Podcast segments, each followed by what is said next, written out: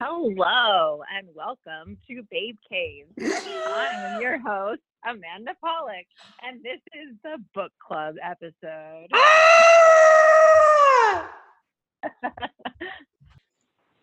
Hello and welcome to Babe Cave. I am Amanda Polick, and this is the January 2020 Babe Cave Book Club meeting.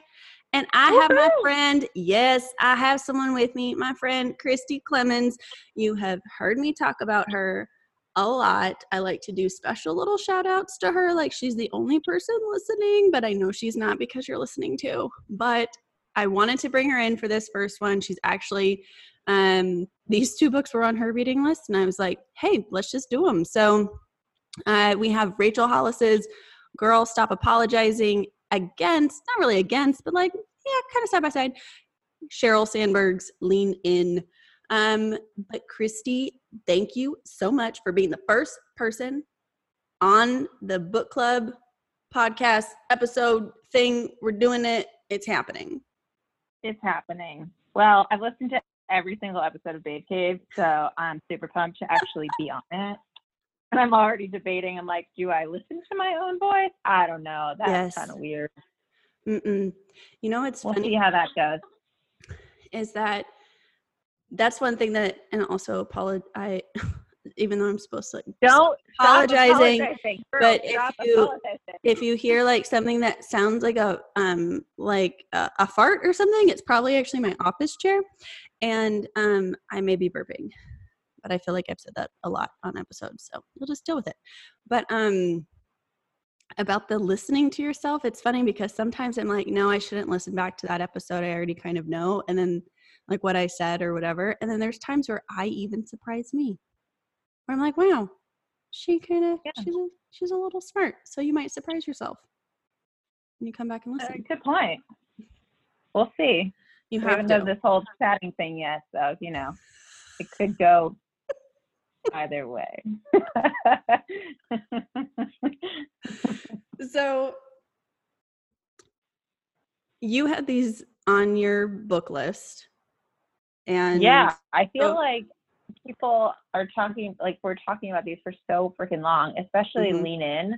I feel Mhm. like that one I'd like constant, constant, constant, and even like over the summer, I'd be chatting with someone, and then she, we would be talking about like girl stuff, career stuff, and she's like, "Come on, girl, lean in, lean in," and I'm like, "This is like a phenomenon. Okay, what the hell? I get it, like, but I was like, maybe I actually put the time in and read it. why So it you was think good. it took you so long because i didn't i hadn't read it either and i have my own things but why for this do you think it was like so long Uh, because I have no reason. It's just, like, you That's know, fair. priorities, goals. You know what's at the top? Lean in. I feel like um uh, well, I'm a late adopter with mostly everything. Like I will hold out until I feel like, oh, okay, like people aren't even talking about this anymore and then I'll kind of swoop in. But yeah. the thing I wasn't expecting though is that people are still talking about this book and not always good stuff, which I don't think you always have to love every book or the message doesn't always have to resonate with you. But that was a thing that was surprising because when we were talking before, and I was like, yeah, you know, I want, I just want to find some kind of uh opinions or other people's, um, you know, what what people have even said about the books previously, and talk about that people have written articles very recently about both of these and lean in came out in i think it was like 2013 or 14 Really? Um, oh my god, is that long ago? yeah it was a it was a bit ago Whoa. because i believe if i read this correctly because um sheryl sandberg's husband died in 2015 so then since then also is a like a horrific accident like i think it was on a Oh my god. Fell on a Treadmill. treadmill Yeah. not good um No. that she has since like changed some of her views in some way of like that she said that she didn't know how hard it was for single moms so found a- Interesting. I did not hear about that. Mm hmm So Mm. so yeah so I, I i mean for both of them and then honestly like i had no idea who rachel hollis was until a bunch of friends were posting about her um, about girl wash your face which came out in like Yeah. 2018 and then girl stop apologizing came out last year Yeah. 2019 um had you watched any of rachel hollis's things or had you even like with sheryl sandberg like outside of lean in like what was your exposure to either of them Um, Girl Wash Your Face. Jackie actually gave me that book, and guess what? Never read it. Um, so that I'm like looking at my bookshelf. I'm like, do I even still have it? Probably. I don't know. Um, and then like Sheryl Sandberg. I mean, I hate to say, but it's like I knew her from like the news and Facebook, and then like hearing about her husband passing away, and I was like, oh, that's really sad. But she actually did speak at an event that um, my company had hosted in years past, but Mhm. Never really dug into it. I just knew she was someone important at Facebook, and that's pretty much it. I mean, that's fair. Um, girl, stop. Um, girl, stop apologizing. That wasn't what her. uh, Rachel Hollis had a documentary on Amazon, on Prime, Oh. and I watched that last year sometime. And uh, again, I don't know why. Like, I didn't want to read her books, but I was like, no, I'll watch this documentary, and it was about like her um events. She does these like big, huge conferences called Rise. And so I was following one of those. And there were so many times, though, during that, that she would say things that were really similar to me. And I was like, ooh, I can't watch her so much or I can't read her things so much because I don't want to accidentally say things. Yeah.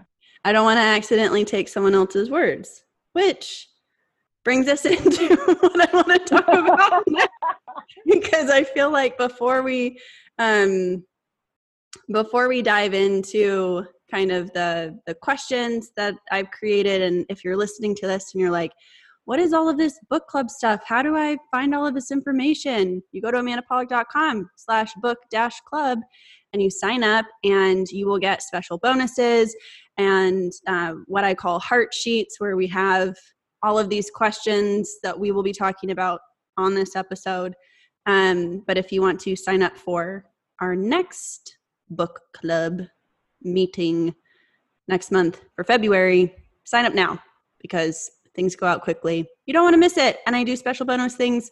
And the bonus that I have um, or had when this episode comes out um, is actually specifically on like the writing of memoir and truthfulness and honesty. Um, but one of the things that um, Girl Stop Apologizing uh, was when I looked up, I was like, you know, Rachel Hollis, Girl Stop Apologizing criticism. And I had no idea that she had been accused of so much plagiarism of taking people's no. Instagram quotes and attributing them as her own and um, even things in her book. And like, I will tell you, so when I first started reading it, there were things where I was like, this feels like I've heard it somewhere else. And I don't believe in a lot of ways that there are really like original, original ideas. Like we're all kind of taking from each other. But if you attribute to the person or or if you say, oh, you know, I feel like I've heard this before, whatever, I- I'm okay with that. But there was a specific part in the book where I was like, oh no. Um, and she talks about like being in the arena and being bloody and it's around this idea of like other people's opinions of you how they you don't get to have an opinion of me if you're not also kind of like battling it out with like blood on your face.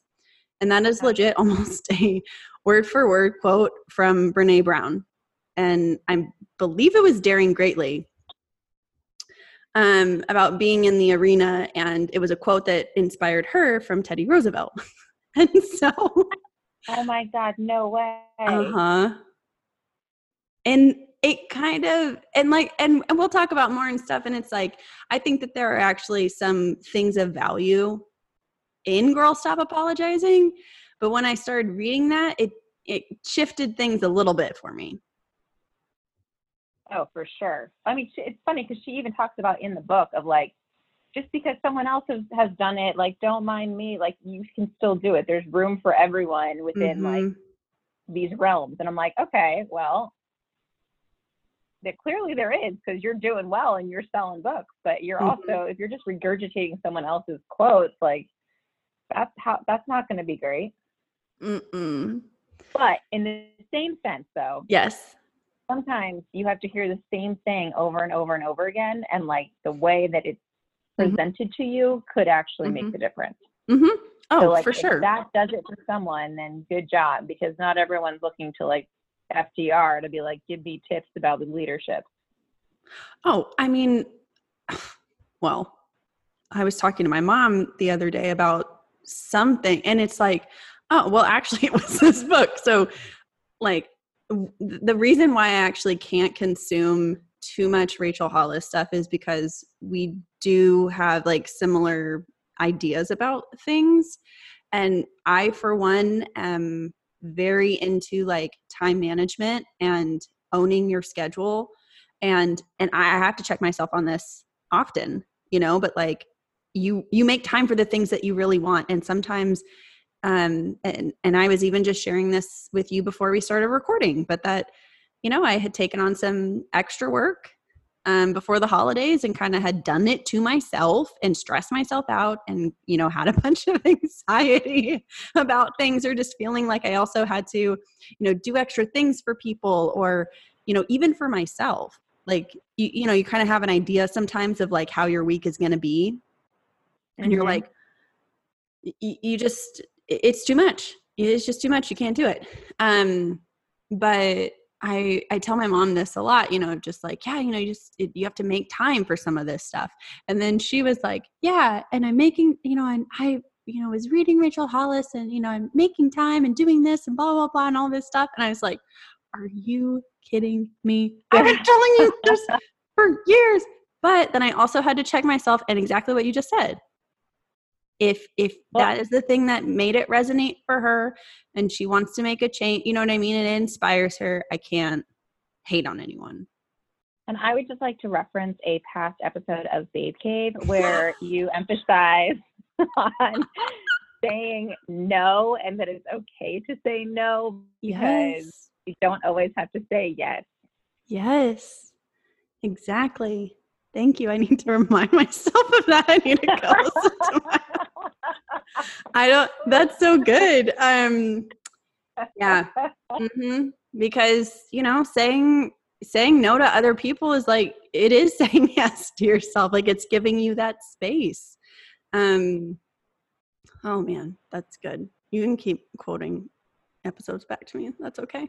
Um, okay, okay, no problem. Let me go my pull up my episode list and see what else I got in my hidden in my brain. Um, so was there anything like when you were reading Girl Stop Apologizing that and it doesn't even necessarily like? have to be like a a criticism, but just like because I did and you also were looking at were you looking up things too? I really wasn't. Okay. Um I pretty much focused on the book. So this is like that's good. I'm learning a lot from what you're yeah. saying.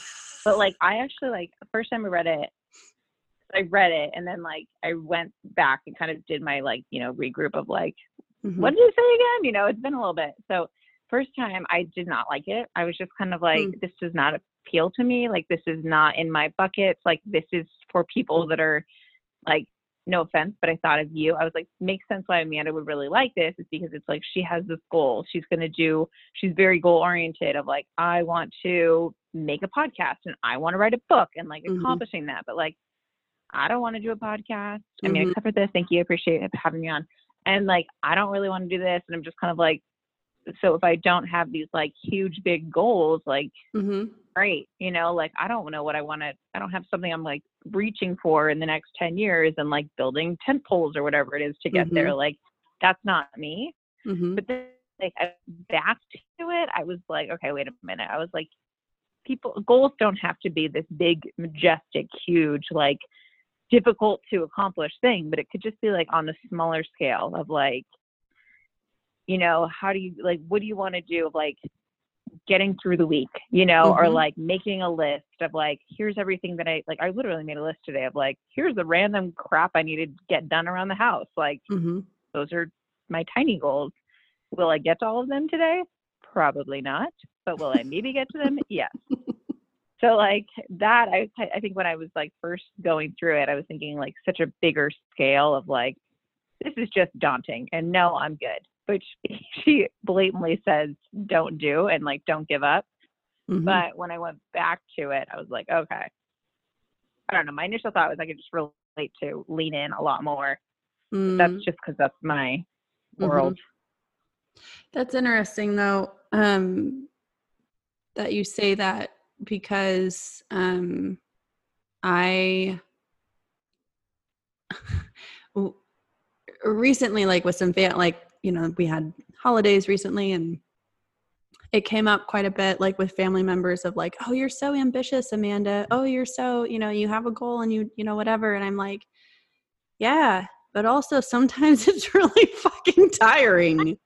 Yeah. I I mean sometimes it is. So uh, like when you, so when you talk about like tiny goals, like I actually think small goals are so beautiful. Like you know if there's things that you just are like, you know what, for me this is going to be the thing this week that just makes my week. This is what's going to like light my fire. Like I love that stuff cuz I I think sometimes especially in like self-development things you get lost in this whole idea of striving and um, hustling, which I don't necessarily agree with Rachel Hollis because there were times where I was like, girl, I'm tired. Girl, stop. Take a nap. Um, but I Well, think as long as you did not apologize about it, it's fine. That's so true. But um but no, I mean I think that with some of it it's just like it, it, even if you have a goal of like learning a language or I don't you know getting better at some um I recently was talking to someone they're like I really want to get better at making cocktails. Cool. I think that's Great. awesome. You know what I mean? Wait, But- how do I hang out with that person? Because I'm really good at tasting cocktails. I think that we could team up together. This is a good. This is a good thing. um well you are doing 100 days of no drinking so it would have to be Yeah, have to be later Bummer. but um Which can I just say? My sister told me today. She's like, I saw on the news there was a segment for people giving up booze for New Year's, and there's actually a term for it. It's called sober curious. oh yes i have read about that Yeah, I've never heard that. i've known some people who um have done it for like periods of time uh just stopped and they didn't know when when they would start drinking again and some of them like went like eight months to over a year um Yeah, congratulations to them. That's not. That's not happening here. I think you, I think you're, I think you're gonna make it. I think you're gonna be good. Oh man. Um, yeah, that was one of the the things that I found that, and even though Rachel Hollis does say like whatever your goal is, you know, and she she puts it on like even kind of a micro level. I think the um, enthusiasm that comes through in the book makes it feel that sometimes it you know maybe makes it feel like it's bigger like because she talks a lot about her goals not necessarily like other people's goals so she's talking about all of these things Yeah. that she's doing so you're like oh, okay so you know i don't have a kid who's going to karate but if i did have a kid who's in karate i should be writing and i should you know like yeah, it's like not everyone's like, oh, I really want to be on the Today Show and write a New York bestseller, best-selling novel and like all this kind of stuff. And it's like, okay, well, congratulations, that was your goal. But like, you could just say like, I really wanted to make a pretty science project. I don't know, something Mm. small. No i I- Sometimes even putting together a puzzle, that is a good accomplishment.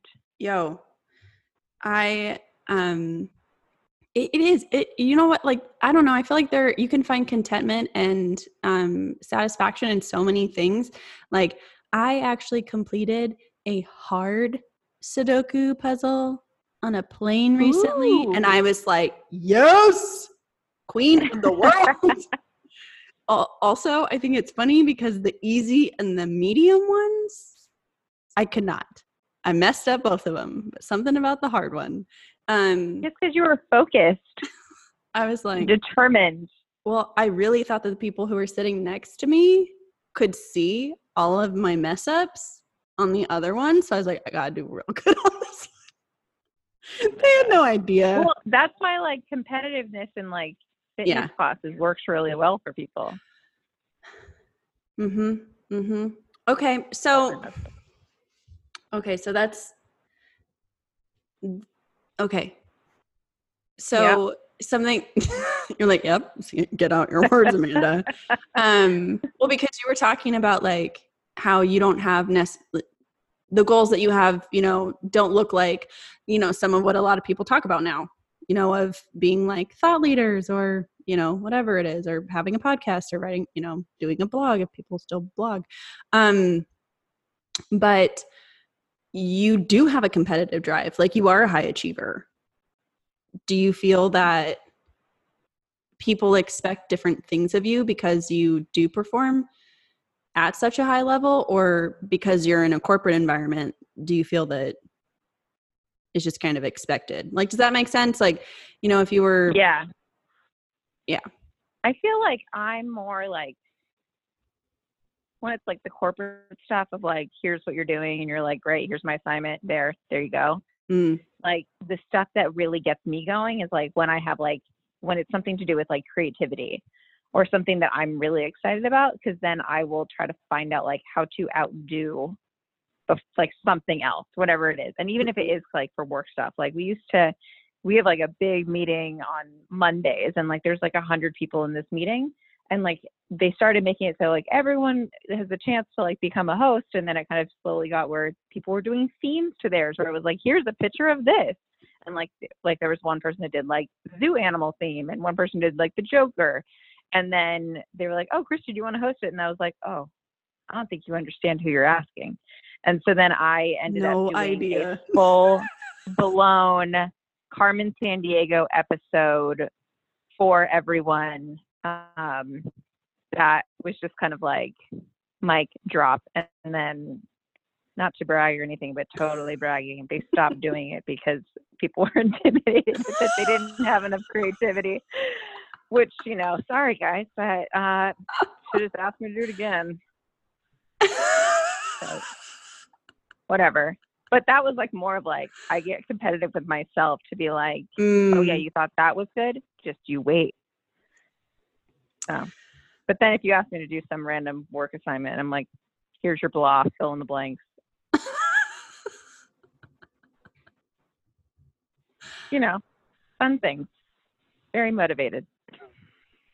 I like that though of like that you're always competing against like yourself or you know it's not necessarily and maybe you're competing against like what other people have done. You're like ooh oh, okay well that's that's good but i'm gonna make it better. Well i want to make you know I, I think that i think some of those things can be really healthy especially at work. And also knowing like what it is that you actually do like and you don't like something i thought about um uh with um uh, my job we've done a it's called the i think i've talked about this before um but it's a kolbe test k-o-l-b-e and it's Yeah. your mode of operation so how you operate in the workplace and i think that and this kind of goes into to lean in and um, sheryl sandberg and but um you know you're you're kind of often told especially in a corporate environment like this is how we do things this is what's going to work best and nobody questions it until people start questioning it. And Yeah. the thing about kolbe was really interesting because for me um so the the whole thing for your mode of operation it's it's how you react when a problem comes up. So for me the first thing that i do is i brainstorm. I brainstorm i just talk. I mean i talk to myself all the time. I um i brainstorm and then i explain and i've also realized that like my explaining sometimes come ca- can come off as defensive but it's actually just innately like I have to get these words out and just explain what happened. Mm-hmm. And there isn't anything like, you know, I, I, I totally hear you. And I'm like, I just want to explain what happened. And then I go to research and something else. There's like four phases. And then the kind of cool thing is that you're on a team is that it shows you where your strengths and your weaknesses are and where everyone else's strengths and weaknesses are. So you can kind of all work together and you fill in I gaps. do remember listening to that episode. I can tell you where I was walking when I was listening to that episode. so I was like, wow, that is so interesting. And I was like, I wonder how I can take that test. You, you I think it's like sixty dollars on the internet. Yeah, I'm good. But it mm. did, it reminded me of something that like our CEO actually told us of like the difference. He, he was reading some book and it was like the difference between a leader and a manager and how like if you're stuck for like you know underground like in the mines or something with a group of people a leader is going to be like we're going to do this and like kind of show you the way but then a manager looks around and says okay you are really good at climbing you are really good at digging you Mm. are really good at this and like really figures out to the same you know test thing of like how can people all find within themselves like the best way to bring out the best in each other Mhm. to work together as a team That's a really good point. And that's also something um, in Lean In that she talks about, you know, especially of like hiring good people yeah and trusting them and having to trust them. And I don't even think that's like necessarily just directed towards women, but I think that it's really powerful when you also have people who are in leadership who are talking about those things like that are like this you know it, it it is their job to kind of curate some of those things and responsibilities and making sure that people are working uh especially in a corporate environment but like that, that that they're working with all of the tools and things that they have. So like you know and what you were even just saying like what lights your fire you know especially like in a creative sense like may be intimidating to other people but so you should be spending more of your energy where you're good. And the kolbe is really interesting because it shows you where kind of like your percentage of energy like where you need to spend the most time and where you need to spend the least amount of time and it gives you indications of why you may be underperforming yeah i like that So I think that's also like one thing that Sheryl Sandberg said in Lean In was like you like you, like one of the most important things is the ability to learn quickly and contribute quickly that matters. Mhm. So I was thinking, I was like, think about people that like start a job and like you can either have you it can go one of two ways of like one, I've always been in the bucket of like I want to kind of learn and like take everything in and like see how things are run before going in and like changing everything and be like, how here's what you should be doing Mhm. and some people are complete opposite and like you never really know like how it's going to settle in like there's some people that it just doesn't and then there are other people that it does and it, it's just always a hard balance to kind of figure out and so i think that just even like thinking about the two books like girl stop apologizing. It's more of like that leader of like here's how i'm doing everything and she doesn't really necessarily kind of like tell you in this circumstance of like here's how to deal with all that stuff other than like don't ma- it doesn't matter what they think you know? Mhm. and lean in is more of i don't know see more like managerial of like team effort. We're all working together. You can't just go off on your own and become a bookseller on your own because you need to help you need to have people help you. She does talk a lot about other people and um you know even with the criticism that came out about her and this is especially like things that like happen with facebook and russia meddling and um you know there's just a lot of criticism of her but even in that criticism the thing that i found it was like in a Vox article and then also with vanity fair but was that she started a conversation and she also um it was in, in this Vox article um, by Catherine Goldstein. Um, she said, irrespective of Sandberg's standing in the court of public opinion, which has undoubtedly changed, the conversation is moving well past her brand of feminism.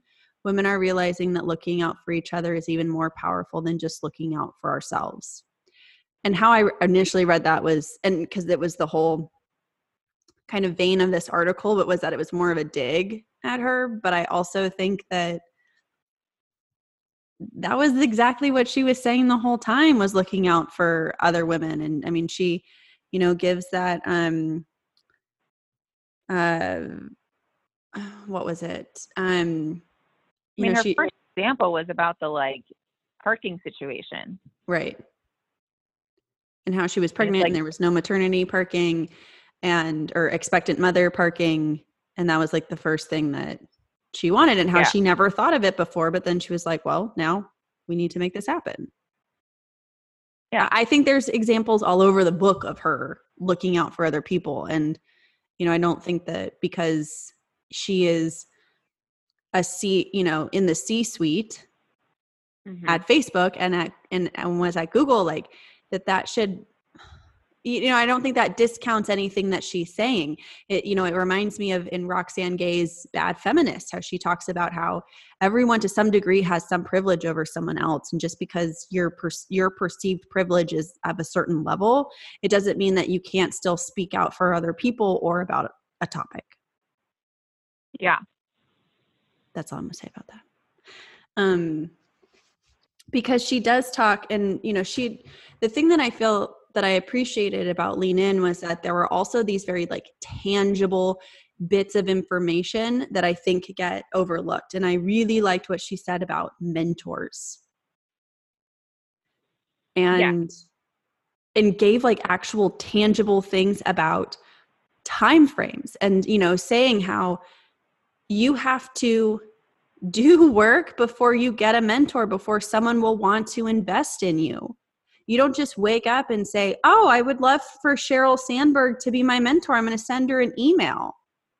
That that's not actually mm-hmm. how it works. But the thing I appreciated too is like how she was she gave these actual examples of how she has seen other people interact with their mentees and then how she has she interacts with other people and she gives like time frames you know even of just like even if it's 10 minutes or you know and even like little scripts that people have said to her so yeah. you're really walking away with something instead of, you know, just kind of these kind of, and it's funny because initially I liked Girl Stop Apologizing first. And then as time got on, I was like, okay, but you're just kind of yelling some of these things into the wind. You know, these little catchphrasey type things. Yeah.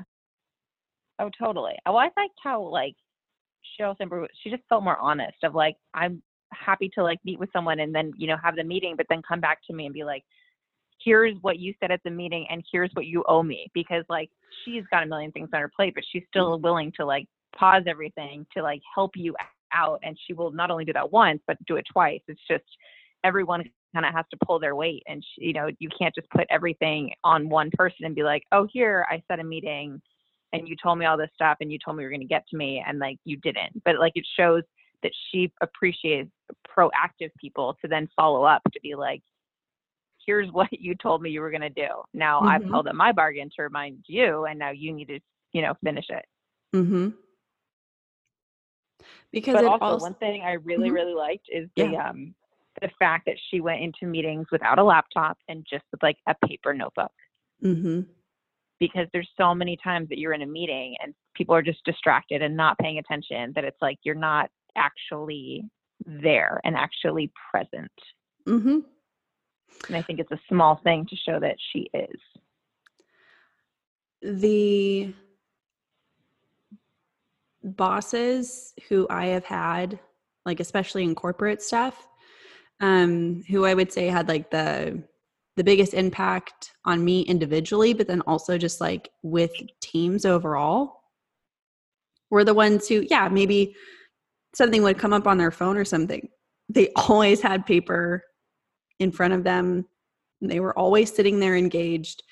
And since then, I've been told, like, oh, you know, you should never write things down on paper because then other people can't find it and then you're just copying things to other you know things and you're just wasting time and i'm like i'm just really old school i like writing stuff and but there is something very different especially if you have a boss who then is also sitting very present because I mean, I'm just thinking about like even in college, people with laptops. I'm like, you ain't freaking listening to anything. No. I don't care what you're saying. You're not engaged in any of this. And the truth is, is that if we're all showing up, it doesn't matter for whatever meeting that could have been an email.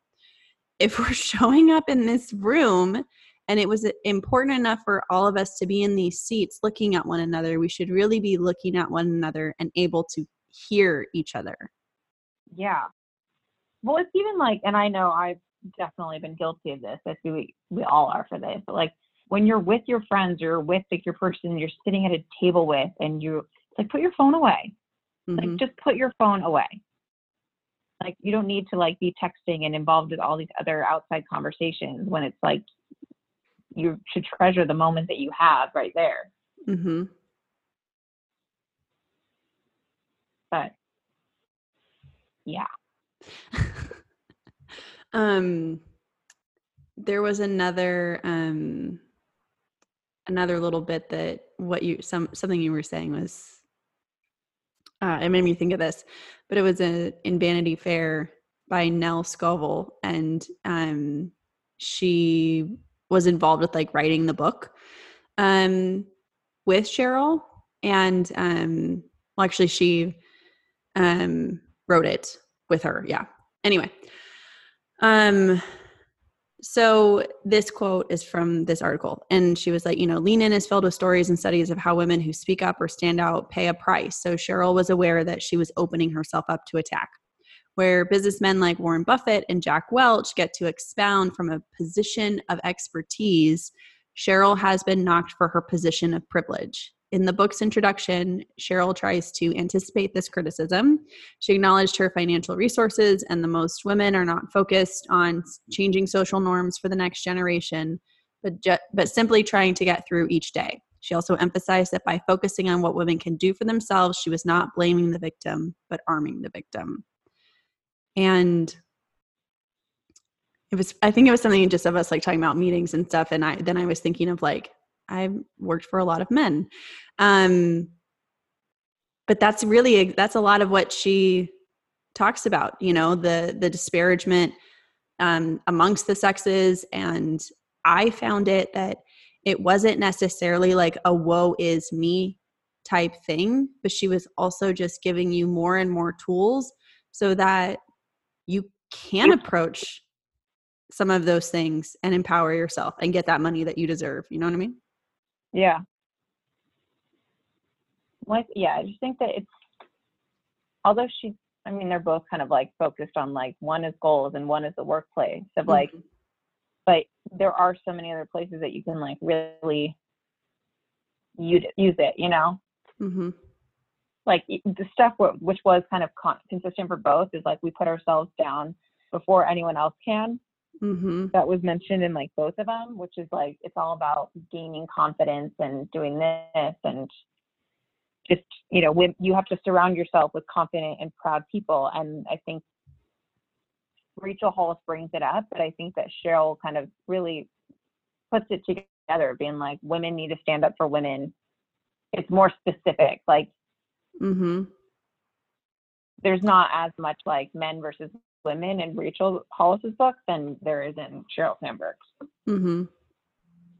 And I have that um, that point in the in the heart sheet questions, and I say that you know Rachel and Sheryl talk about downplaying one's success as a huge mindset block for many women, and Rachel shares how she barely mentioned um, her successful like um, event company or no, it was when she was blogging, and um, she had like a staff of five people because she was worried about what other people would think. And then Sheryl points out that far too often women reduce their abilities and achievements around other people before other people can knock down, you know, their own goals and dreams.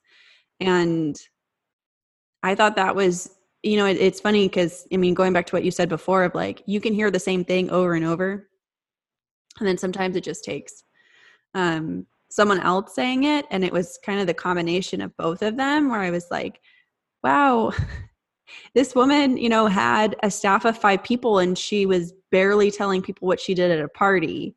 And and then even in the corporate you know environment like sheryl was talking about you know you just oh no i'm you know oh i'm not that great or oh you know oh i just threw this together or oh like whatever it's like why?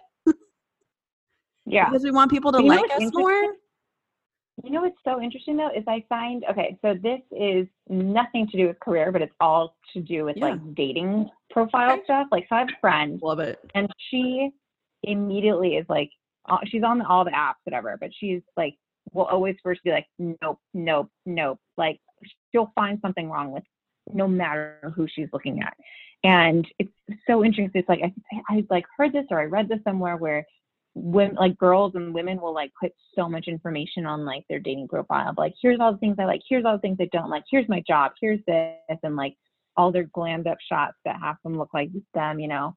But like men don't put that much info and they just put like pictures of them with their friends and like they're not nearly as like glammed up maybe because you know they we have the makeup advantage and whatnot which they do too. Hey everyone can wear makeup but she immediately is like absolutely not absolutely not absolutely not and like it's like there's all of these people where i'm like if i knew like if i like there's okay even now the guy i'm dating right now rob like I probably would have been like, no, I'm not going to date him. But like, as I got to know him, I was like, I thought he was like an onion. I'm like, who the hell are you? I'm like, this is, he's got this whole, like, he's, I've, heard- I mean, I'm dating him. So I obviously think he's like the most fascinating person ever. But I'm like, just on paper, like, you don't necessarily like get the full story.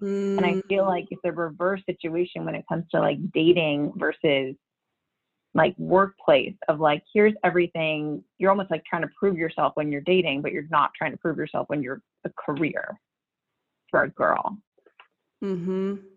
Mhm. That's really that's really interesting and especially about what you said about like how women put and and we use more words than men. Um I mean that's proven um but that's really interesting about like the profiles because even when I've been I like I'm not on, on any apps any, anymore cuz I've not had some good experiences with some of them lately and i'm like maybe i'll try to meet people in the real world. Um not just staring at a phone but the ones who like don't put any like effort or anything i'm like no. Heck no. Yeah.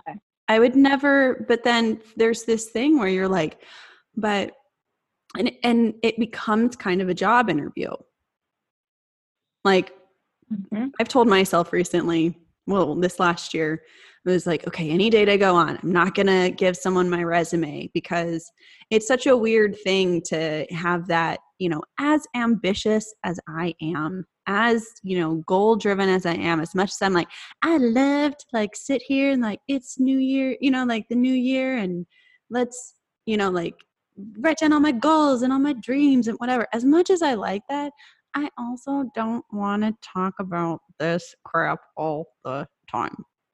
Like, yeah I don't. Even when I did improv, like, there were times where I'm like, oh my God, if I go to another bar and I see another improv dude and who's doing some bits and we're just, you know, doing bits at each other, I'm going to slam my head up against the wall. Like, yeah you can't you can only take so much so it's like for i've kind of had the reverse like at least when i don't talk about i didn't um, have anything about a job. I, so they were really taking a risk because you have no idea. But i talked about things i liked that i wouldn't talk about resume stuff but then there was a, a guy uh, this last year but um it was all he wanted to talk about was his resume. And I was just sitting there and I like a challenge to myself. I was like, don't you do it, Amanda. Don't you talk about Well, any resume stuff. that's like what you're trained to do it's like you're supposed to be able to like knock out like your your elevator pitch and i'm like Mm, but you get so defined by like this short little like one sentence like tell me about yourself like that's always what people lead with for like no matter what scenario you're in and it's like that what you say in that one sentence is like how people will immediately think of you Mm-hmm. What so what do you do? Like that tells anyone the like a full story of who you are. Like I, I think that's the thing that for me is always missing. So it's like as much as there's things too where I appreciate about like both of these books and like empowering women and all of this stuff. It's it's funny that I'm having this reaction, but I'm like I know, but there's also like other things. You know, like yeah. It, it's not even just because and I've shared this plenty and it's also in my book. I've been laid off a lot of times. yeah. like, you know, I mean, and I, I think I've shared about this on here, but I mean, the moment that my Nana actually understood where I worked and what I did when I was working for time down in Birmingham, that as soon as she f- figured that out, I remember I had just been laid off and nobody had heard yet. And my mom was like, Oh, yeah. And she was so excited and she's so proud of you. And I was like, and then it was Thanksgiving, and she was the first person to come over. And I was like, I know she's gonna say something. I just know she's gonna say something. And I was like, You don't know that she's gonna say anything. And I was like, I do. and the first thing she said when I opened the door, Oh my gosh, so how is your job? And then what do you talk about? Where do you go? Yeah. it's like, oh, I don't have this job title anymore, so who even knows who I am? Oh my God. But you know, I mean, uh, and I mean, to your point, when you have to, you know, always be giving an elevator pitch, and I don't even think that, you know, of course it's with dating. I mean, because that, you know, you're like, oh, I gotta, I gotta hook you. But um, no, I literally, I remember I, there was one guy that I was like chatting with on the app, and he, before we even like went out to go grab a drink, he was like, we need to have a phone call. And like, I was on the phone call and it was like the first time that like anyone had been like, have you been married before? Do you have kids? And I was just like, oh my God. I was like, you're literally going through like a checklist. And I was like, I felt so much like I was like auditioning for this. And then of course, like, I guess, I mean, I made it through the, you know, round one of audition. I went for a drink with him and like, this guy is so freaking weird. Like, and I was like, why did I just waste my time? And so then I was like, I need to put it a priority of like, it's not just your checklist, but like it's, it, you know, well, I mean, I don't mm-hmm. want to have like my own personal checklist, but like it's just just weird. It's like a whatever. It's a yeah. I mean, you're not auditioning friends, right? No. Like that doesn't happen for friendship. Friendship it just develops, but like people are like, this needs to happen. I need to land this person. Ridiculous. Uh, well, that's interesting too because I think it goes into some of like what these books are where there's this new kind of idealized version of what an interesting person is. And you know, I I love TED Talks and you know, uh, you know, I mean, I I love this ish. I do. But I think that especially with the internet and just our um kind of exposure to so many different people who are doing so many different things, we also kind of believe that anyone who then comes into our life needs to also be like doing really interesting things. And if you're not doing really quote unquote interesting, like whatever that means, that you don't really have value. And that's not everyone, but I think like, I mean, you know, even in Nashville or even in New York, you know, it's like, sometimes it's like people want you to be doing something like how can you add value that's why i thought it was interesting when you were talking about you know um uh, rob like just peeling an onion like there are so many things to people so even maybe someone doesn't have the desire to be an entrepreneur you know whatever but maybe girls stop apologizing gets them to like open up to something else that isn't even something that you'd be like wow that's really cool do you know what i mean like yeah. I'm going to I'm going to quote something right now. Do it. The best part about meeting with all these people, I remember that I was valuable. For most of us, we can go we can know that we're good at our jobs, but we forget that we have incredible skills that would be great assets to someone. That also sounds a whole lot like my dating interview method, which I know you can't trademark an idea, but consider it declared like Michael Scott declaring bankruptcy on The Office. I, that was a little excerpt from a book I read recently. Have you heard of it? it's called Reincarnated How Lost Dreams, Jobs, and Love Set Me Free. By Amanda Polick, trademark. oh my god.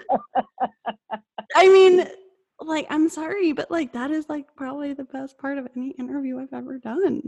Because I was like, oh my god, it's like that sounds like something I would totally say. Oh my, and then I was But yeah. and Michael Scott is like, fucking, yep, I remember that. I wrote that. That's my book. Reincarnated How Lost Dreams Lives. Uh, You can buy that at amandapolick.com slash shop. Um, yeah, you can buy it, and uh, one dollar from every purchase goes to St. Jude. So you're helping you me and helping the children. Um, but yeah, read that one more time. Do Oh man, I just lost the page. Jeez, come on. Oh, here it is. Here it is. The best part about meeting with all these people, I remember that I was valuable. For most of us, we can know that we're good at our jobs, but we forget that we have incredible skills that would be great assets to someone. That all also sounds a whole lot like my dating interview method, which I know you can't trademark an idea, but consider it declared like Michael Scott declaring bankruptcy on The Office.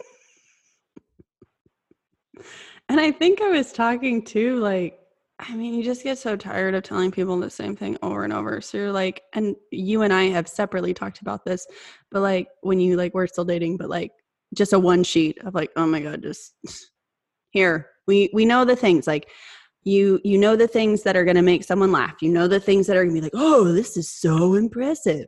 Like I, I know. Like I I know I know you know what to do after a while. And it's like it's so um i find some of this stuff too even hard for me because i do have these big things that if i consume too much of this stuff i get sucked in to the vortex and then i just forget like oh amanda like you and this is just a small thing but you know small goals um something the last couple years i've been trying to do is like cook and bake more and Mhm. Because I actually have a kitchen. You know, when I lived in a tiny little studio in LA, I actually just had a hot plate, and I think that was actually even technically illegal. But whatever. Um, couldn't you like touch both walls with like your? I could. Oh my gosh, I could. I remember. Yeah. like, I would have people come over, and I we would sit on my day bed, and I would pretend like it was a couch. Like I had all these extra pillows, but I was like, this is so freaking weird. But um, but I had this thing of like, oh, I want to. I want to cook and I want to bake. I just want to know more things. So I have a few recipes that I kind of pull out on my back pocket that I kind of know are like good. And there's this recipe that I have for these cinnamon sugar cinnamon sugar like donut muffins. Yeah. Really freaking good.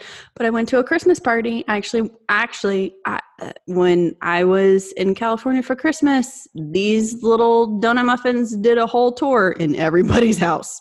Is the only thing I made, the only thing I brought, and people were like, "Oh my gosh, these are so good!" My little niece was like, "Well, first when I pulled them out, she was like, just sugar, pure sugar." I was like, "Um, yeah."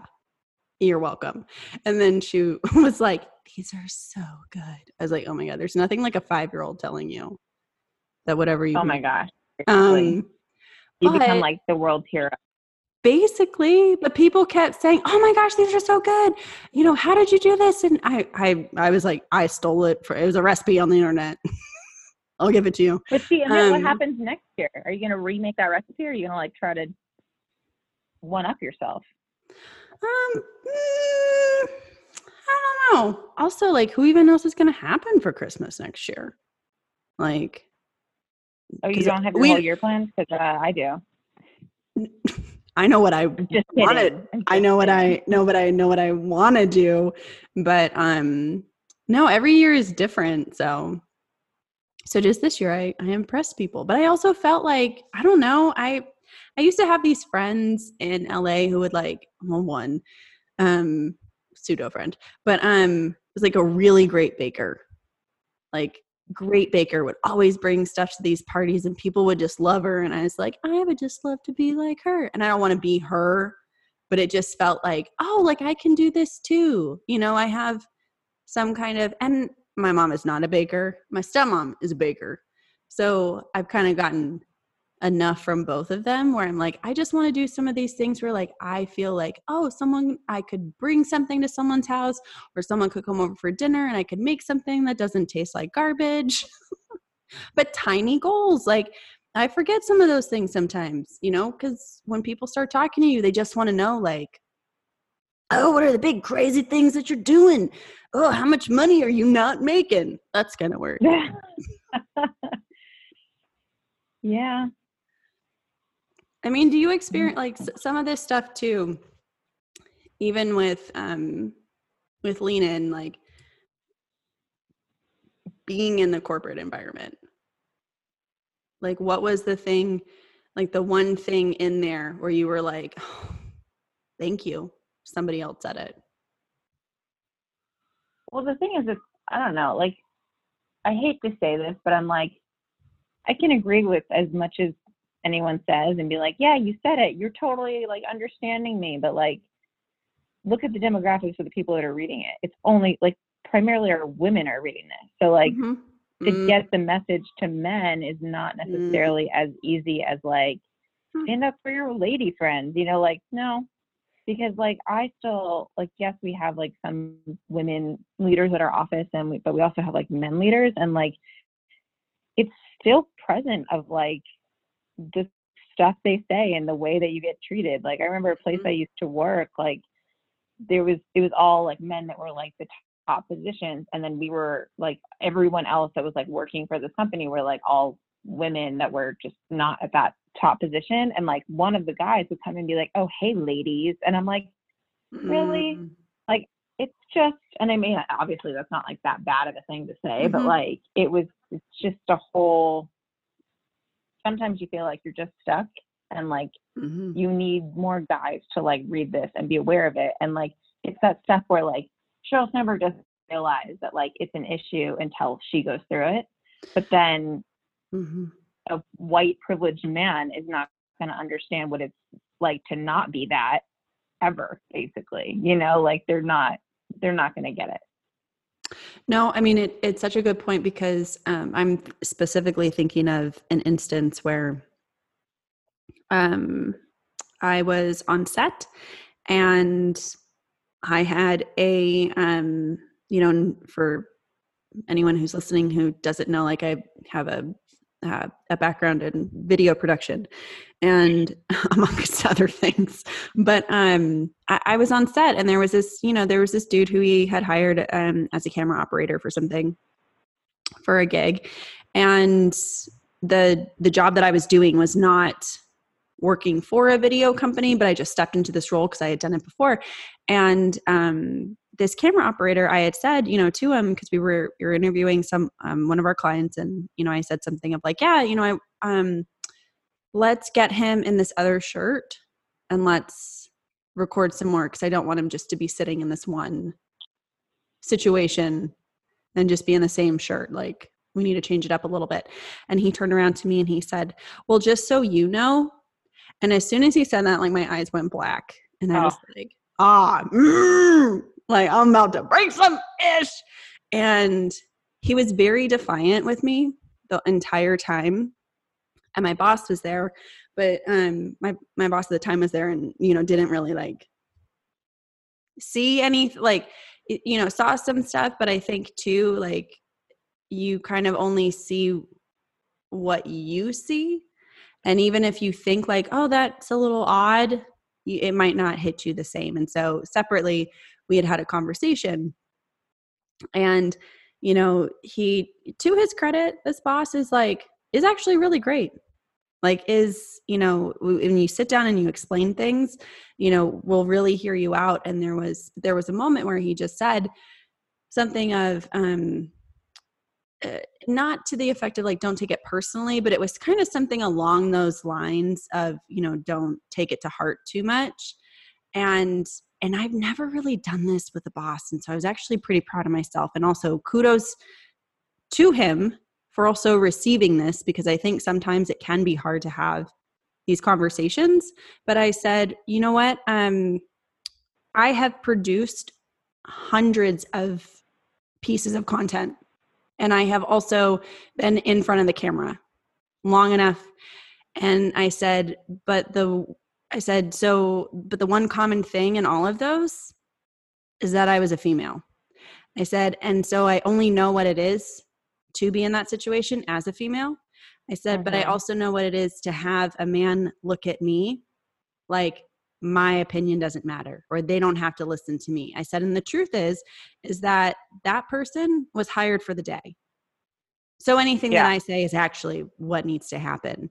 And it doesn't matter how whatever I say comes off or how they meant it or whatever it is. Like, you know, if you want it to be, and, and this is something too that, um, that Sheryl Sandberg talks about in Lean In is like, you really can't separate some of this like personal and professional stuff. Like you, you really just show up as yourself all the time. Yeah so, so I never really understood that where it's like, well, you're taking this too personally. Well, if you want someone to, you know, and, and I mean, I had um, a supervisor at Whole Foods tell me that when I got really upset about a, a schedule thing.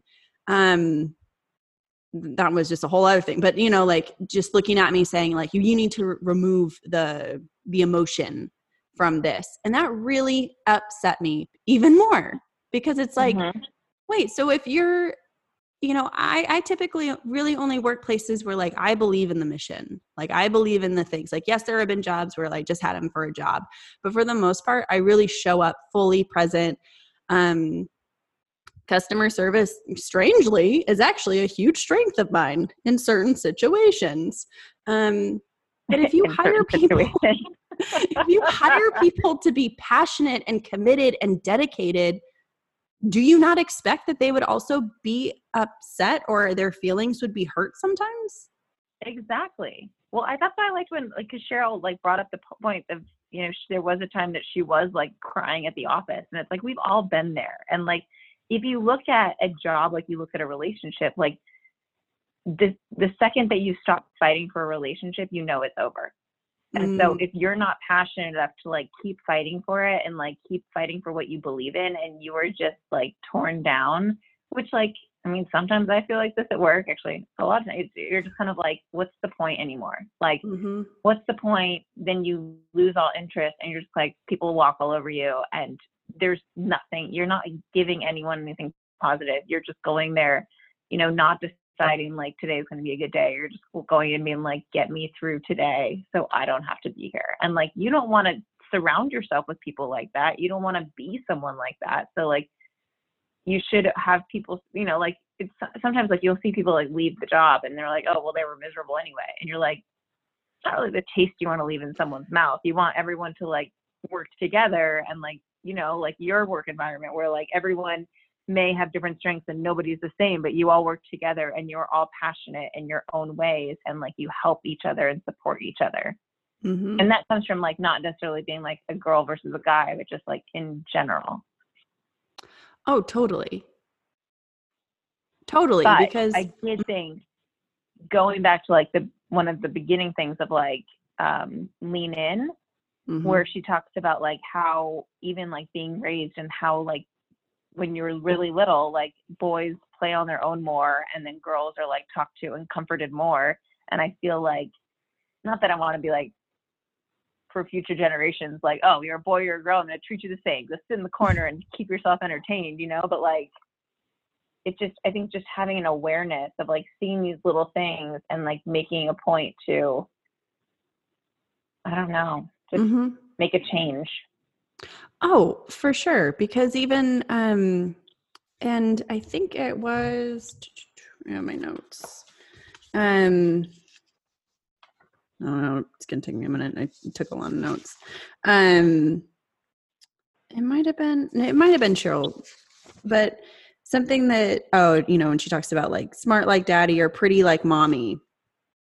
Um, is on page 45 if you in case you're wondering. Um sheryl talks she talks about that of just like the language that you use especially with children and i have been very cognizant of that especially the last few years of like also um well i a friend who i used to babysit for well yeah and but a friend who i used to um, babysit for in la i remember she um she was like yeah you know i've been reading this stuff and it's you know you're not really sub- not supposed to, but you know, to instead of saying, "Oh, you're so smart," say, "You worked really hard at that."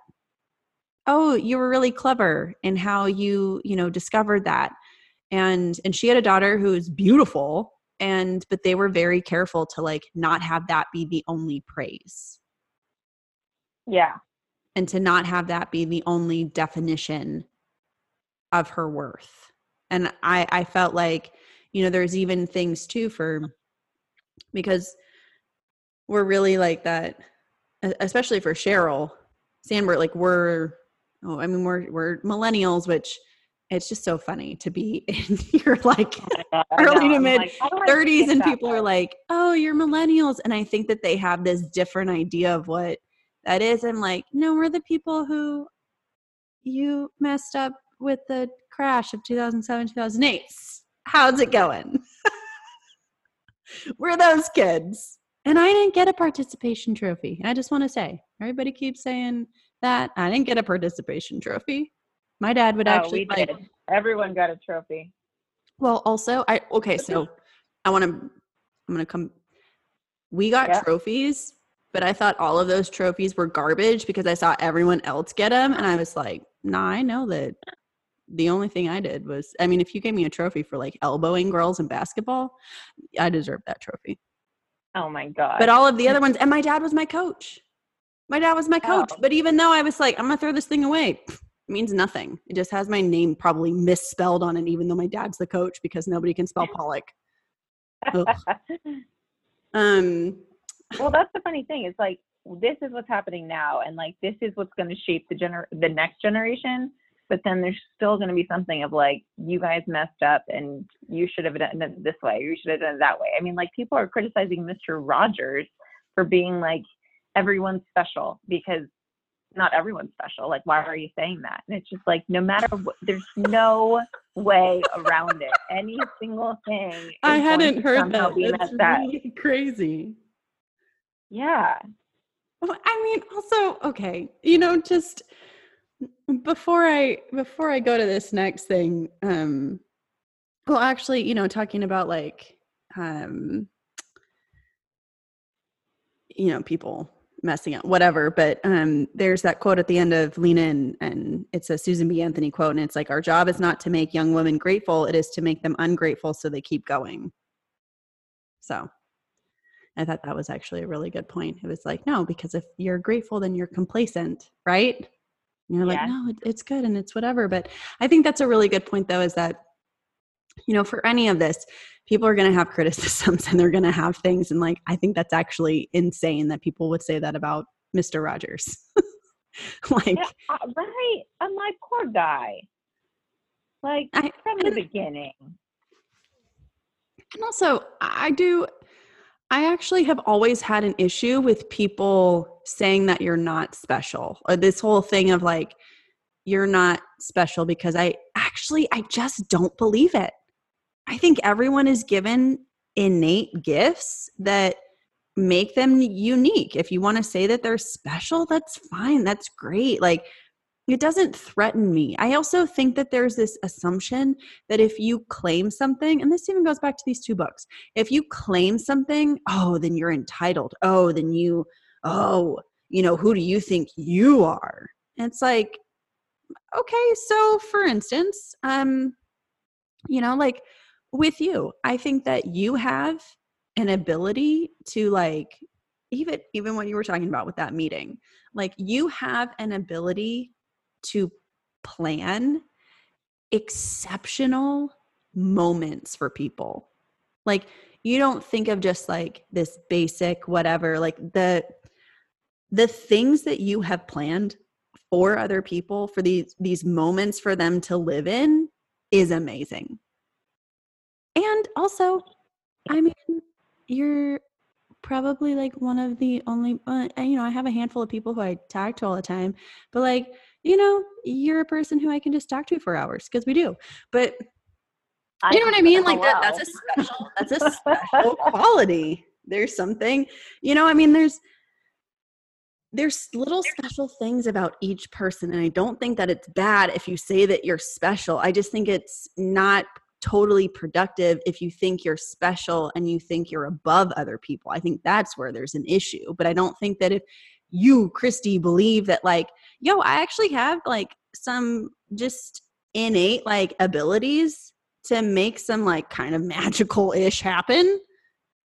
I think that's pretty amazing. And I, I think it's okay that you that you say that. I don't, you know, I don't begrudge you any of that. People be crazy. People are crazy.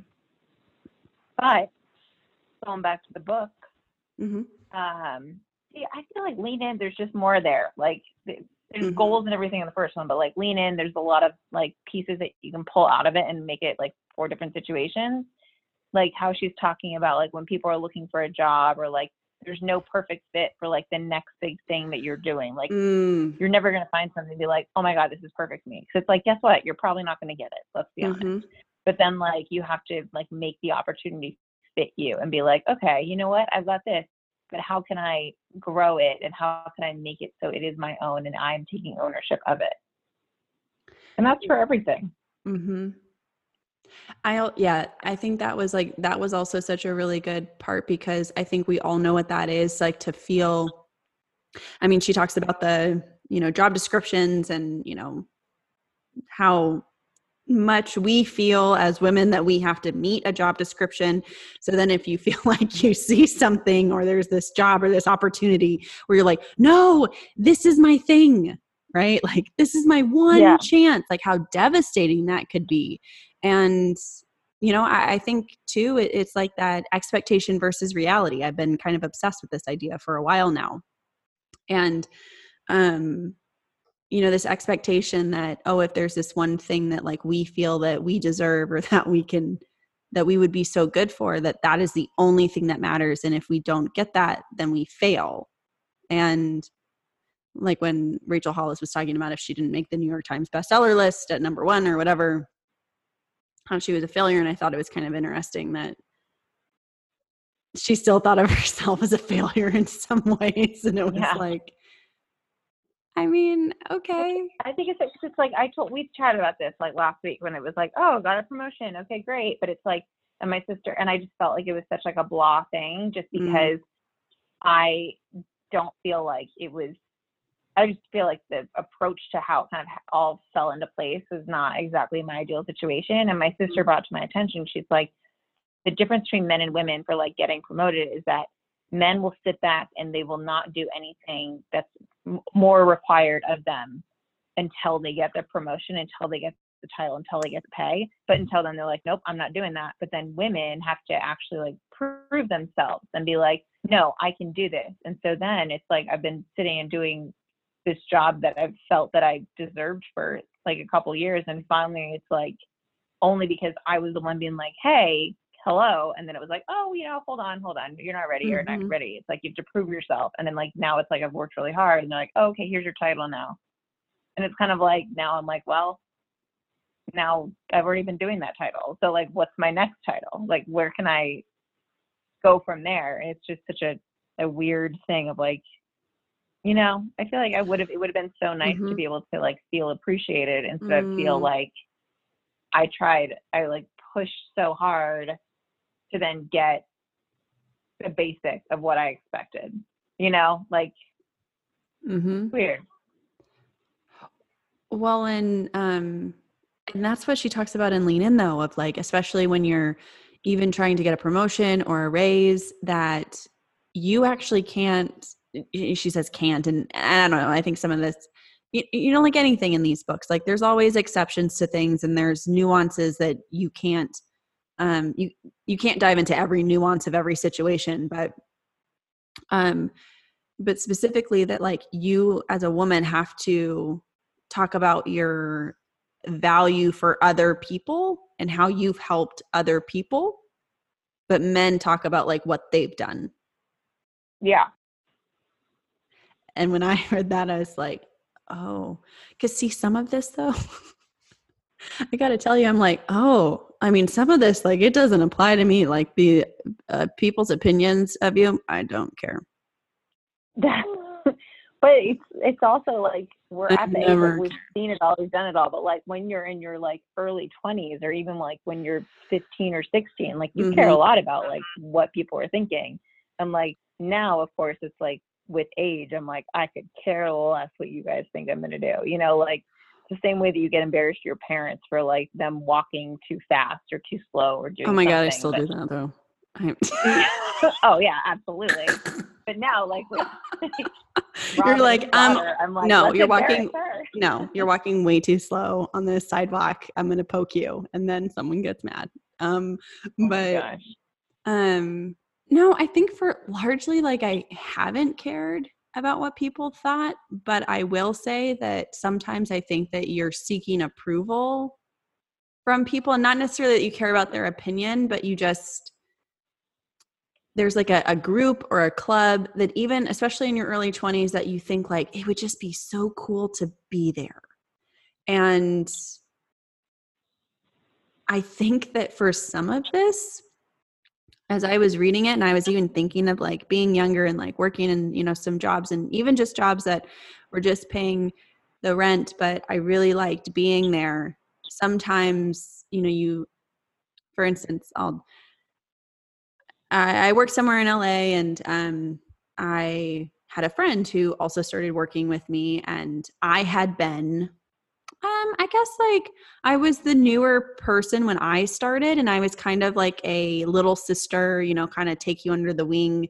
But I thought I was pretty cool. My friend started working with me, and then she became this thing that people loved and they would you know decorate her desk for her birthday and they would do all of these fun things and they would do whatever and it's not necessarily that i needed those people to like think that everything i did was amazing you know it's not like i needed a stamp of approval from them but there was a thing and i think especially what happens like and, and this even goes back to um, what she talks about in lean in of like likability that women have to Mhm. have in the workplace but i could feel like oh like i'm not in this club and she's way different than me and there was something where there was this thing where i was like but i thought we oh, okay. Well i don't know what to do now. Like i don't know how to be in work because i feel that i'm being compared to this person. Yeah. we're, we're the same age. We were in the same i guess like level of like our careers and they just took to her more easily. And i will say that you you were even talking about like you know when you're not feeling a relationship and you kind of check out and you know that's the same thing with work. Like i did. I totally checked out. And because i also just didn't see opportunities for both of us to be there and maybe that was me being in my early 20s maybe that was a culmination of things. Like i mean there were actually meetings that i was not invited to like they forgot i was in another room Oh, geez. um, but all of that to say, I think that it takes us being cognizant of some of those things. Like I can look back and I could be like, oh, okay. Amanda, maybe some of it you were in your head, maybe some of it you were, you know, a little, you know, you were you were thinking about some of these things too much. But also maybe they just really did like her because she was kind of fawning all over them and they, you know, like they, they- and whatever. It's okay it, it- it- Yeah. it's okay because also too i think that something that i really want people to hear but it's like you know not every work situation is going to be like your tribe you know like not every and also and this might be like counterintuitive i don't know but if you really hate your job and if you hate the people who are around you maybe look for another job. And I know sometimes that's not it. possible. Believe me, I've been there. But there has to be some Yeah. element of your job that feeds you. You know, like there has to be something.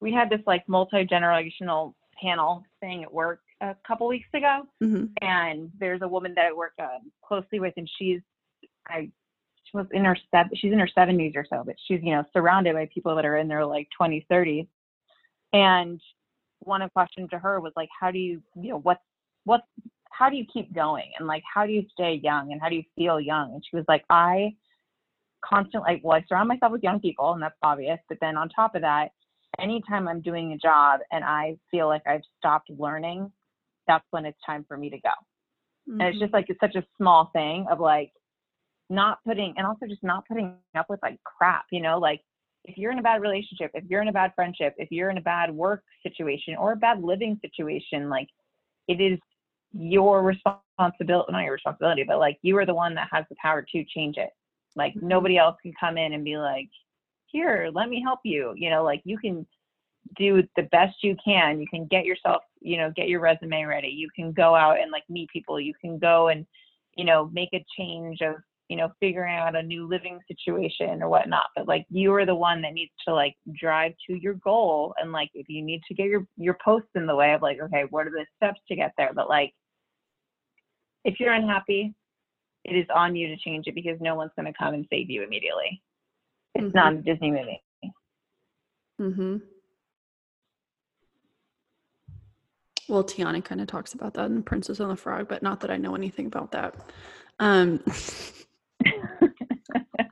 that's like one of my favorite, um, but I think that's technically Pixar. But anyway, no, I I totally agree. no it's I, not no it's not that's not pixar princess the frog no, no, Pixar and Disney they're the same thing to me. oh my gosh no totally different I have a cousin who works at Pixar. wow but I, I bravo try not to talk about it because I'm like, I really just want to go and play soccer on that soccer field in Emeryville. But um, I used, I used to hang out there when I was doing my movie stuff. yeah, you know, just hanging out. People are listening to this, they're Yeah. like, what are you guys even talking about? And they're like, this is what everyone from California is like. Yeah. and it's like, if you only knew, but anyway. Ugh. But um guys, Christie's from California too, if you didn't catch that. But um but no, I mean I think that um for so much of it too, you can also kind of read this thing where sometimes it feels like, oh, we're just up against all of these walls and you know, like what do we do? Can't really do anything, you know? And I- I think the truth of it is, is that like, I think the more we talk about it, also, and to your point, the people who are reading these books are actually not really the people who fully need to be changing something. Yeah. you know i mean it that that is such a good point you know but hopefully some of these people are also then um because i think that then there were like lean in groups and um some of the articles that i read people were saying how you know they started asking for raises and i think that you can only hope that you would then um find people who were like oh i want to bring you up because um you know to your point of you're the only person who has control over some of that stuff like i think sometimes we forget how incredibly like powerful we are in the sense that there are so many more tools and this isn't even like from a place of privilege but it's like do you realize that you can go to the library and use a computer and or check out a book or even just read the book. I don't know maybe you don't have a, a a utility bill or something that you can prove you know you live somewhere but like you can sit and you can read a book and no one can do anything about it.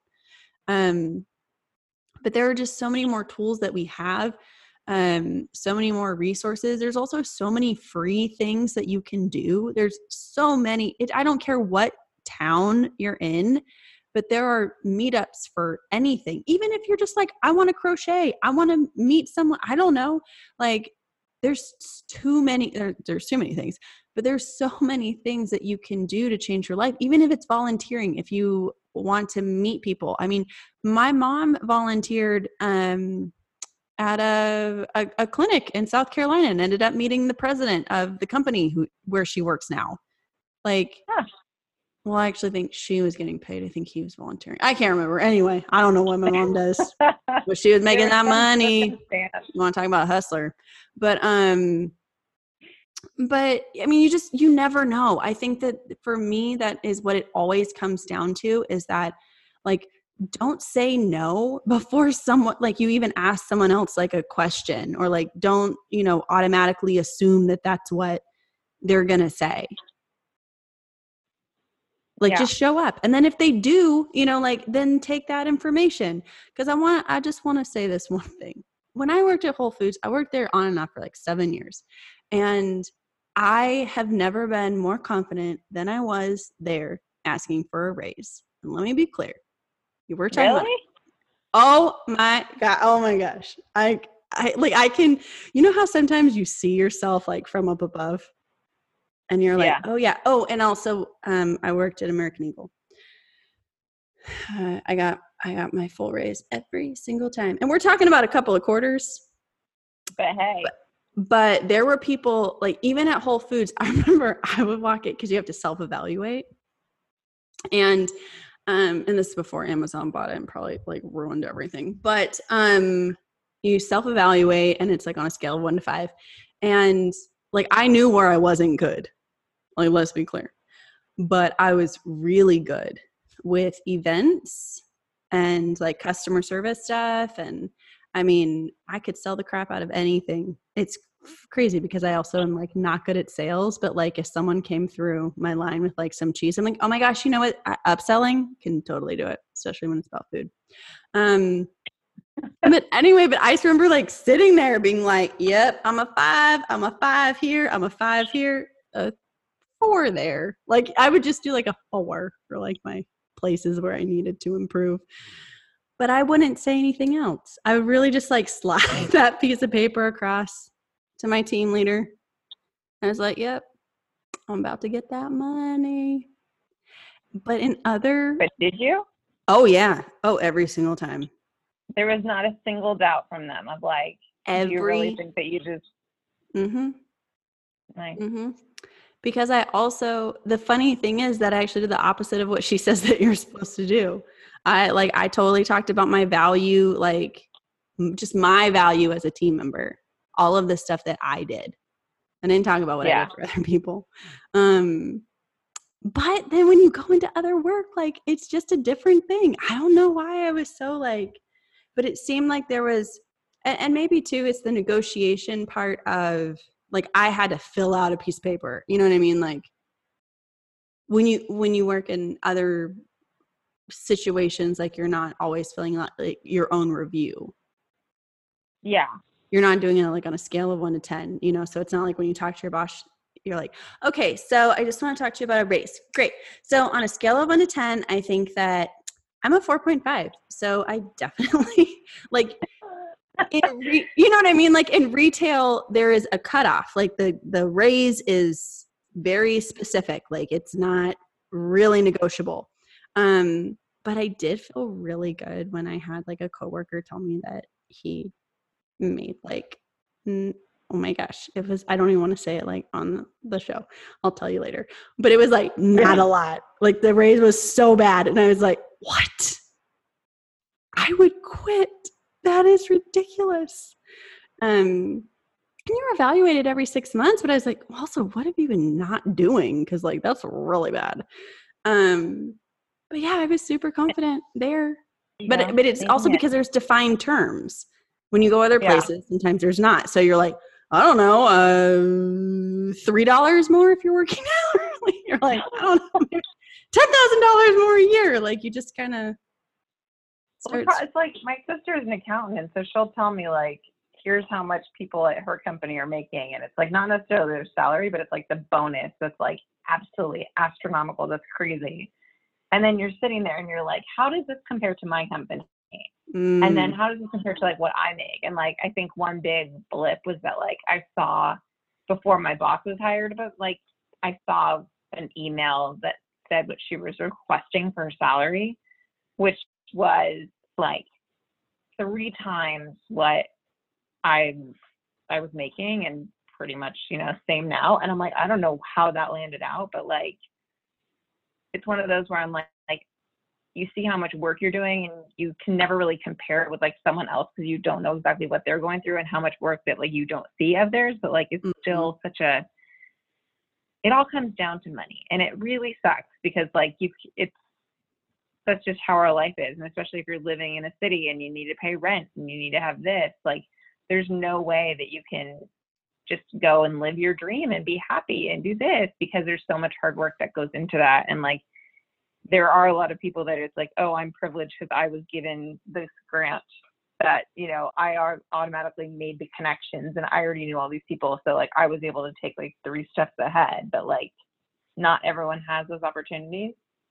I'm like hey i know that i've been given those opportunities like i'm not i'm not anyone but like and i've lucked out and i've been thankful for those but it's that thing of bring it back to sheryl where you know, you have to, you may have the opportunity and you can go and meet with Sheryl Sandberg and be like, here, you're my mentor here. How can you help me out? But then you also have to make sure you do the follow up and you have to make the effort to get that going and get that happening, to step up, to pursue whatever dream it is, even if it's a small dream or it's not your big life goal, but it gets you one step advanced to where you are now. Mm-hmm. And going back real quick to what you were talking about with pay, um, she talks about that and she um page 185 um she says i'm paying them for the quality of their work not for the hours they work and i think sometimes yeah. too, especially when we're talking about raises or you know whatever it is like and I, I saw this post a while ago on linkedin and it was talking about how you know you really need to stop trading time for money and it's not that you know it takes you no time to do this so you shouldn't be paid for whatever but it's that you know someone is paying you for all of the years of experience that you have. For your ability to do you know turn things over so quickly or for your ability to create you know really amazing experiences and i think that's just something that's kind of lost sometimes um but but no and and to that point what you were just saying like i think that if you talk more about the things that you actually want, you'll realize that there are so many more people who also want to help you. And I can I can personally say that for myself that and it could be the the smallest thing, but it, it's amazing. Like you actually don't know what other people are doing or thinking or needing or wanting. Like I, I think we get so caught into our own lives and we think like, oh no, like no one people wouldn't understand that. I'm terrible at that. I will 100% I hate talking. It's funny. I, I hate saying that I have a podcast or that I'm doing this or I'm that because I've had so many conversations with people who didn't get it mm-hmm. that I didn't want to talk about it. And it wasn't until recently that I had a conversation with my mom and she was actually asking me genuine questions. And I was getting frustrated because I also realized if she doesn't know all of the things that I'm really doing, then I'm really not explaining it well it's not that she's stupid or you know she just like wouldn't get it um it's that i'm not doing a good job of like explaining the things that i actually really want and it was when we sat down and i actually had to like explain things in a way that wasn't dismissive or you know just super vague that she really understood so i've also um challenged myself you know, if someone really asked, like to really dive into that stuff and to be excited about it because I think that makes other people excited. And it has been like night and day. There yeah. are people who I'm like, what? You do what? You want to do what? That is crazy. Like even one of my aunts, like over Christmas, like, oh my God, I got bam- I didn't get bamboozled into like going over and wrapping presents for her. I mean, she paid me, but she said like there was 10 and then there was a million. But anyway, but we were talking and like I didn't even realize she was in this book club and they were talking about all of these books and stuff and you know I was telling her about starting this book club and it was just uh, it was a good reminder because I think sometimes we don't give people the benefit of the doubt and we assume yeah. that people are have certain mindsets or things or whatever and we just we count ourselves and other people out so quickly and it's like just just like what you were saying but like what we were saying earlier especially about like you know even the things that are on like a dating app or whatever like how much does that really tell you about a person? Like that doesn't tell you the depth or you know the the things that they're actually thinking or doing right now. So why would we assume that we know even the people who we talk to every day or you know people who we just come across like that we would know how they would react to us or that they wouldn't also want to give us their business card help us you know like you just don't know where other people are so i think you always have to live in a, a place where you're just open and and also willing to receive help from people who you wouldn't think to receive it from. Yeah. Well i think also just like there's so many times that you just kind of get in your mindset of this like if you just start asking questions like to make an active effort to not put it on you but kind of find out from someone else because when you find out more information about someone first of all they open up and they're more willing to share more information but then you also get some insight of how can we work together and it's not necessarily how can you help me or how can i help you. It's there's something here that like is this like middle ground of like you know one of those what is it? Venn diagram there's you there's me and then there's something here. Mm-hmm. figuring it out. I like it. So as we wrap this up what is like one thing and it could be from either, but I feel like we've talked a lot more about lean I know. And you know what's so funny is I didn't like it when I first started reading it. I was like, oh my God, so many numbers. Oh my goodness, so many.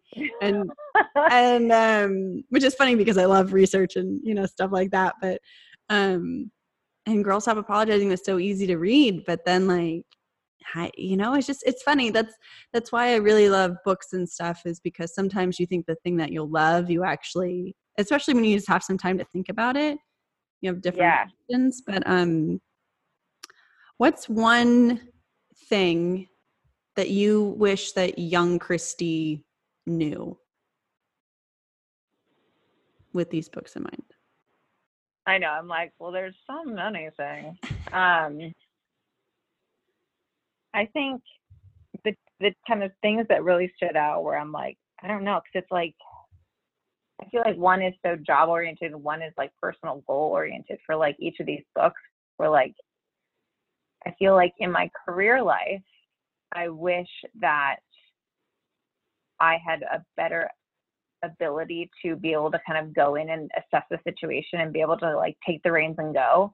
But I feel like in such of my work where the positions I've had so far, it's always been like, you need to be there for a full year to understand like exactly what goes into it and like the people I've always worked for, I've always stepped in and like there's been someone that's been there for years and years and years. I mean, like this is how it's done.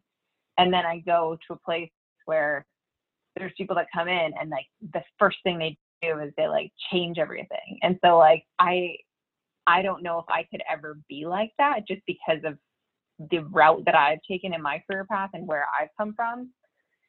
But it would be nice to be able to like really embrace risk a bit more and like mm. know like people they've hired you for a reason like you are here for a reason and there's something that there's you know there's a reason for it and like you there you're there's some quality that you don't have to just like go with the norm and figure out like how everything's run but you can take it and make it your own and make it better and people will appreciate it instead of like no no no no no no no that's not how things are you know? Mm-hmm. I wish I did that because I feel like I just, you see other people, and obviously you shouldn't compare yourself to everyone else, but like I've just had a slower, steady kind of like route about this. But then mm. again, mm-hmm. I have no dreams of like being the head of a company and doing mm-hmm. all that. Like, I don't know. I'm like, just pay me lots of money and then like let me be happy and travel a lot and like be creative. Like, it's is it that hard? Really? Yeah but then yeah just i don't know it'd be nice to like have told myself 10 years ago to like not care as much but mm. and also get rid of the crap that doesn't work mm.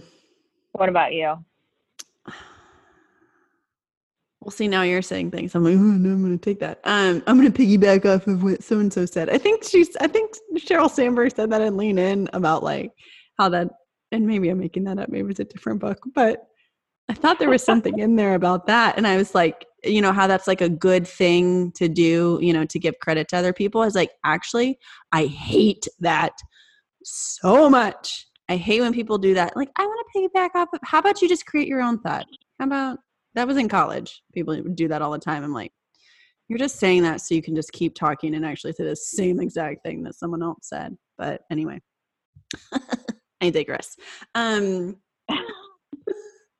it's like sometimes you don't realize that you have like these strong feelings about things and then you say them. I know.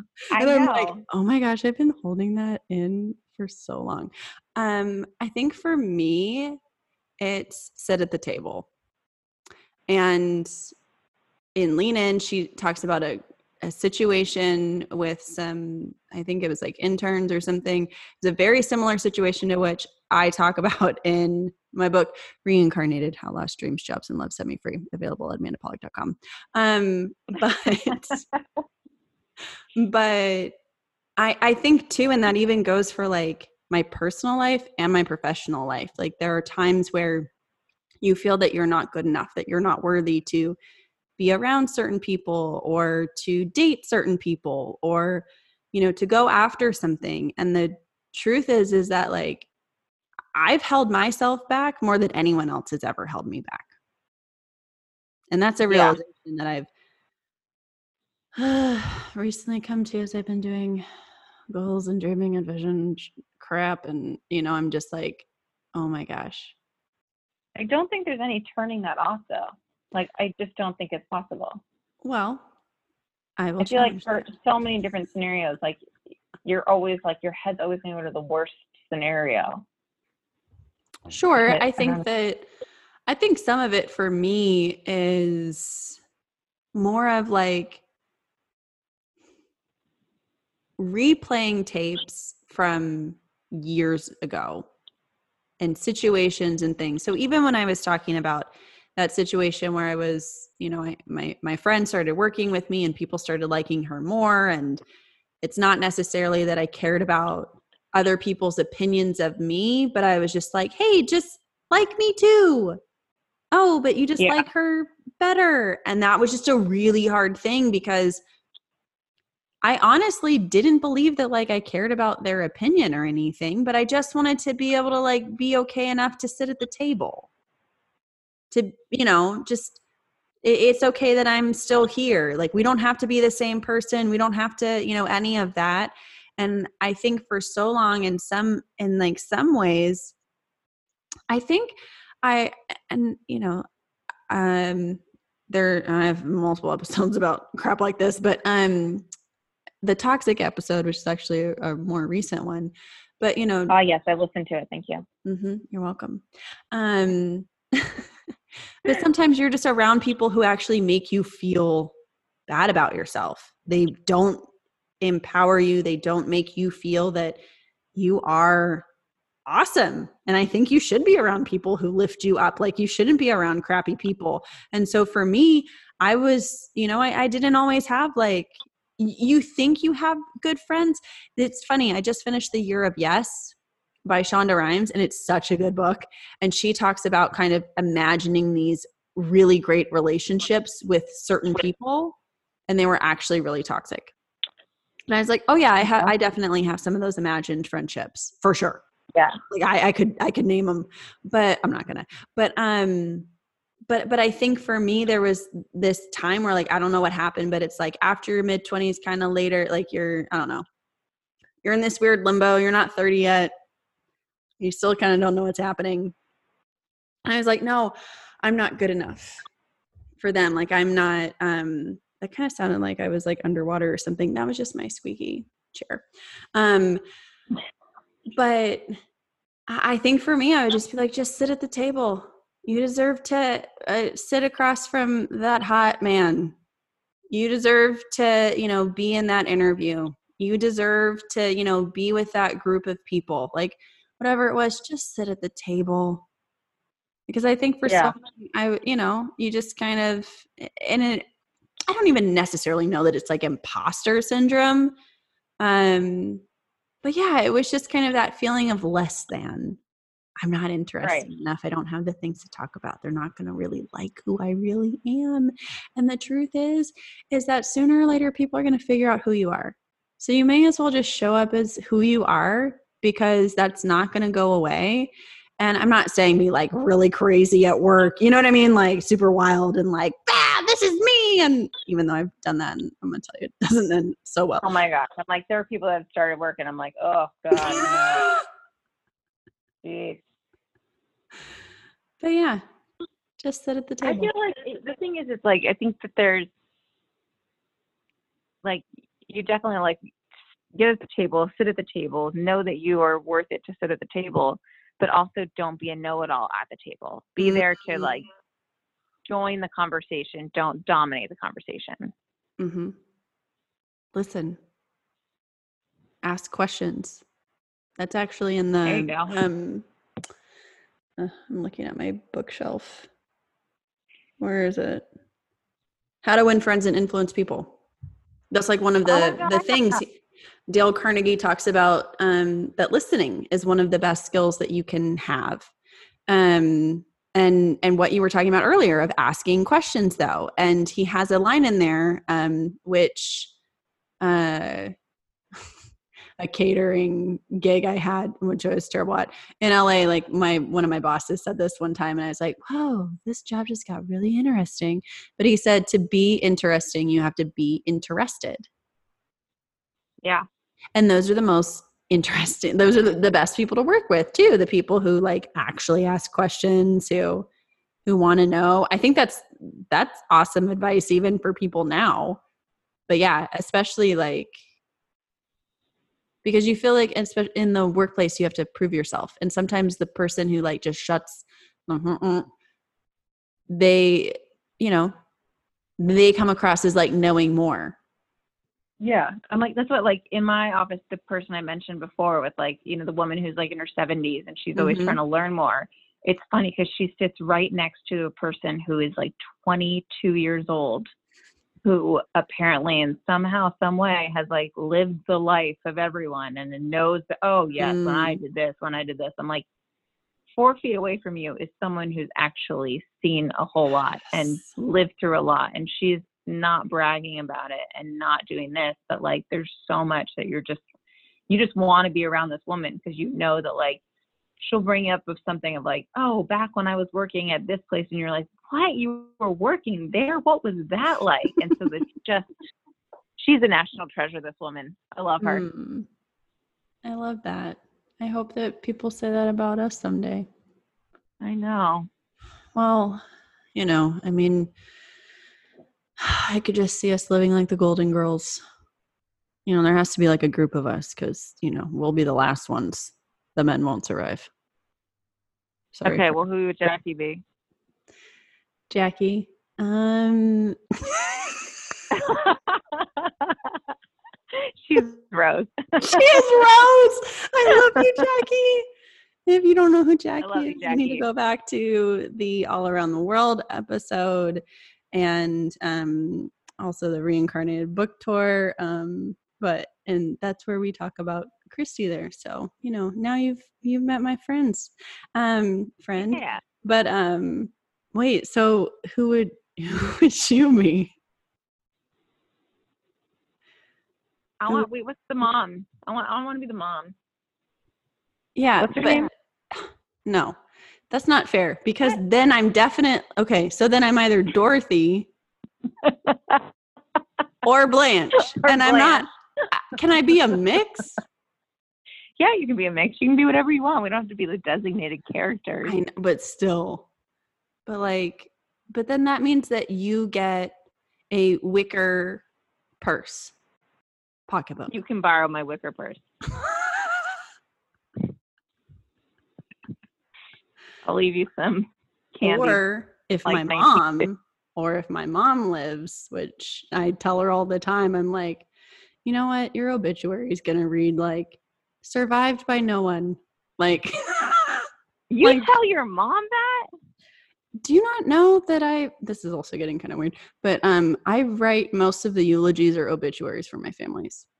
Oh yeah. Like I'm like the go-to person. I write some really freaking beautiful stuff. I'm pretty proud of. So anyway, so that's like a thing of like, what would you write for mine? I'm like, survive by no one. Because you're gonna live forever. and that's Sophia.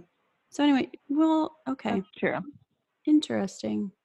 No, but I, I honestly have always seen that in some way where I'm like, you're gonna have to get all your friends together because mm, it's the chances are pretty high. Why not all just be friends and have a There you go. lanai?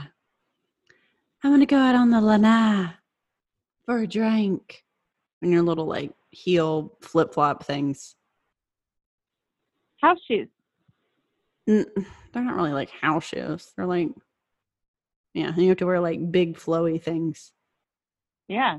I don't know how I would look like being like 80 years old wearing a hoodie because I love hoodies, but I'll make it work. Exactly. People are like, what, what's even happening? You're not gonna like grow up and and all of a sudden become a golden girl. It's like those characters have happened and moved on. It's your Mm. own version.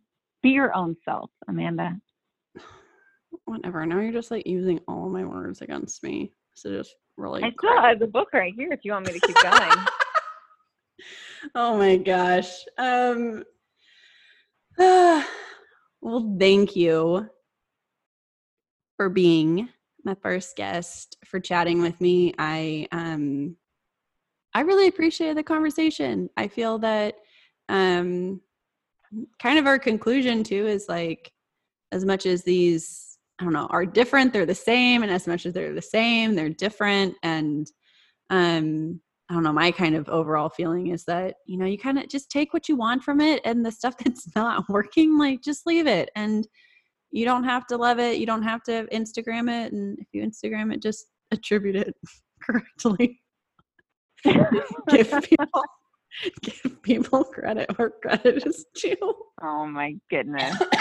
um, but I adore you, friend. Thank you so much for being on I adore you. Oh, friendship. Um, yeah, and if you are not already in the Babe Cave Book Club, head on over to amandapolick.com slash book dash club. Sign up so you know what we're reading next week. You get extra bonuses and all kinds of fun things. And um, who knows, maybe we'll talk about something that you send in, an insight, a question, observation that you have. Um, and you might just hear Christie on here again. I don't know. Let's hope I didn't scare her away. No, this isn't. If there was anything that's going to scare her away, this would not be the thing. Um, are there any last words that you have, my friend? You want to leave people with? Putting you on the spot. Uh no. I got nothing. I got nothing. I love it. oh my gosh. Well, thank you so much. And I can't wait to be with you next week.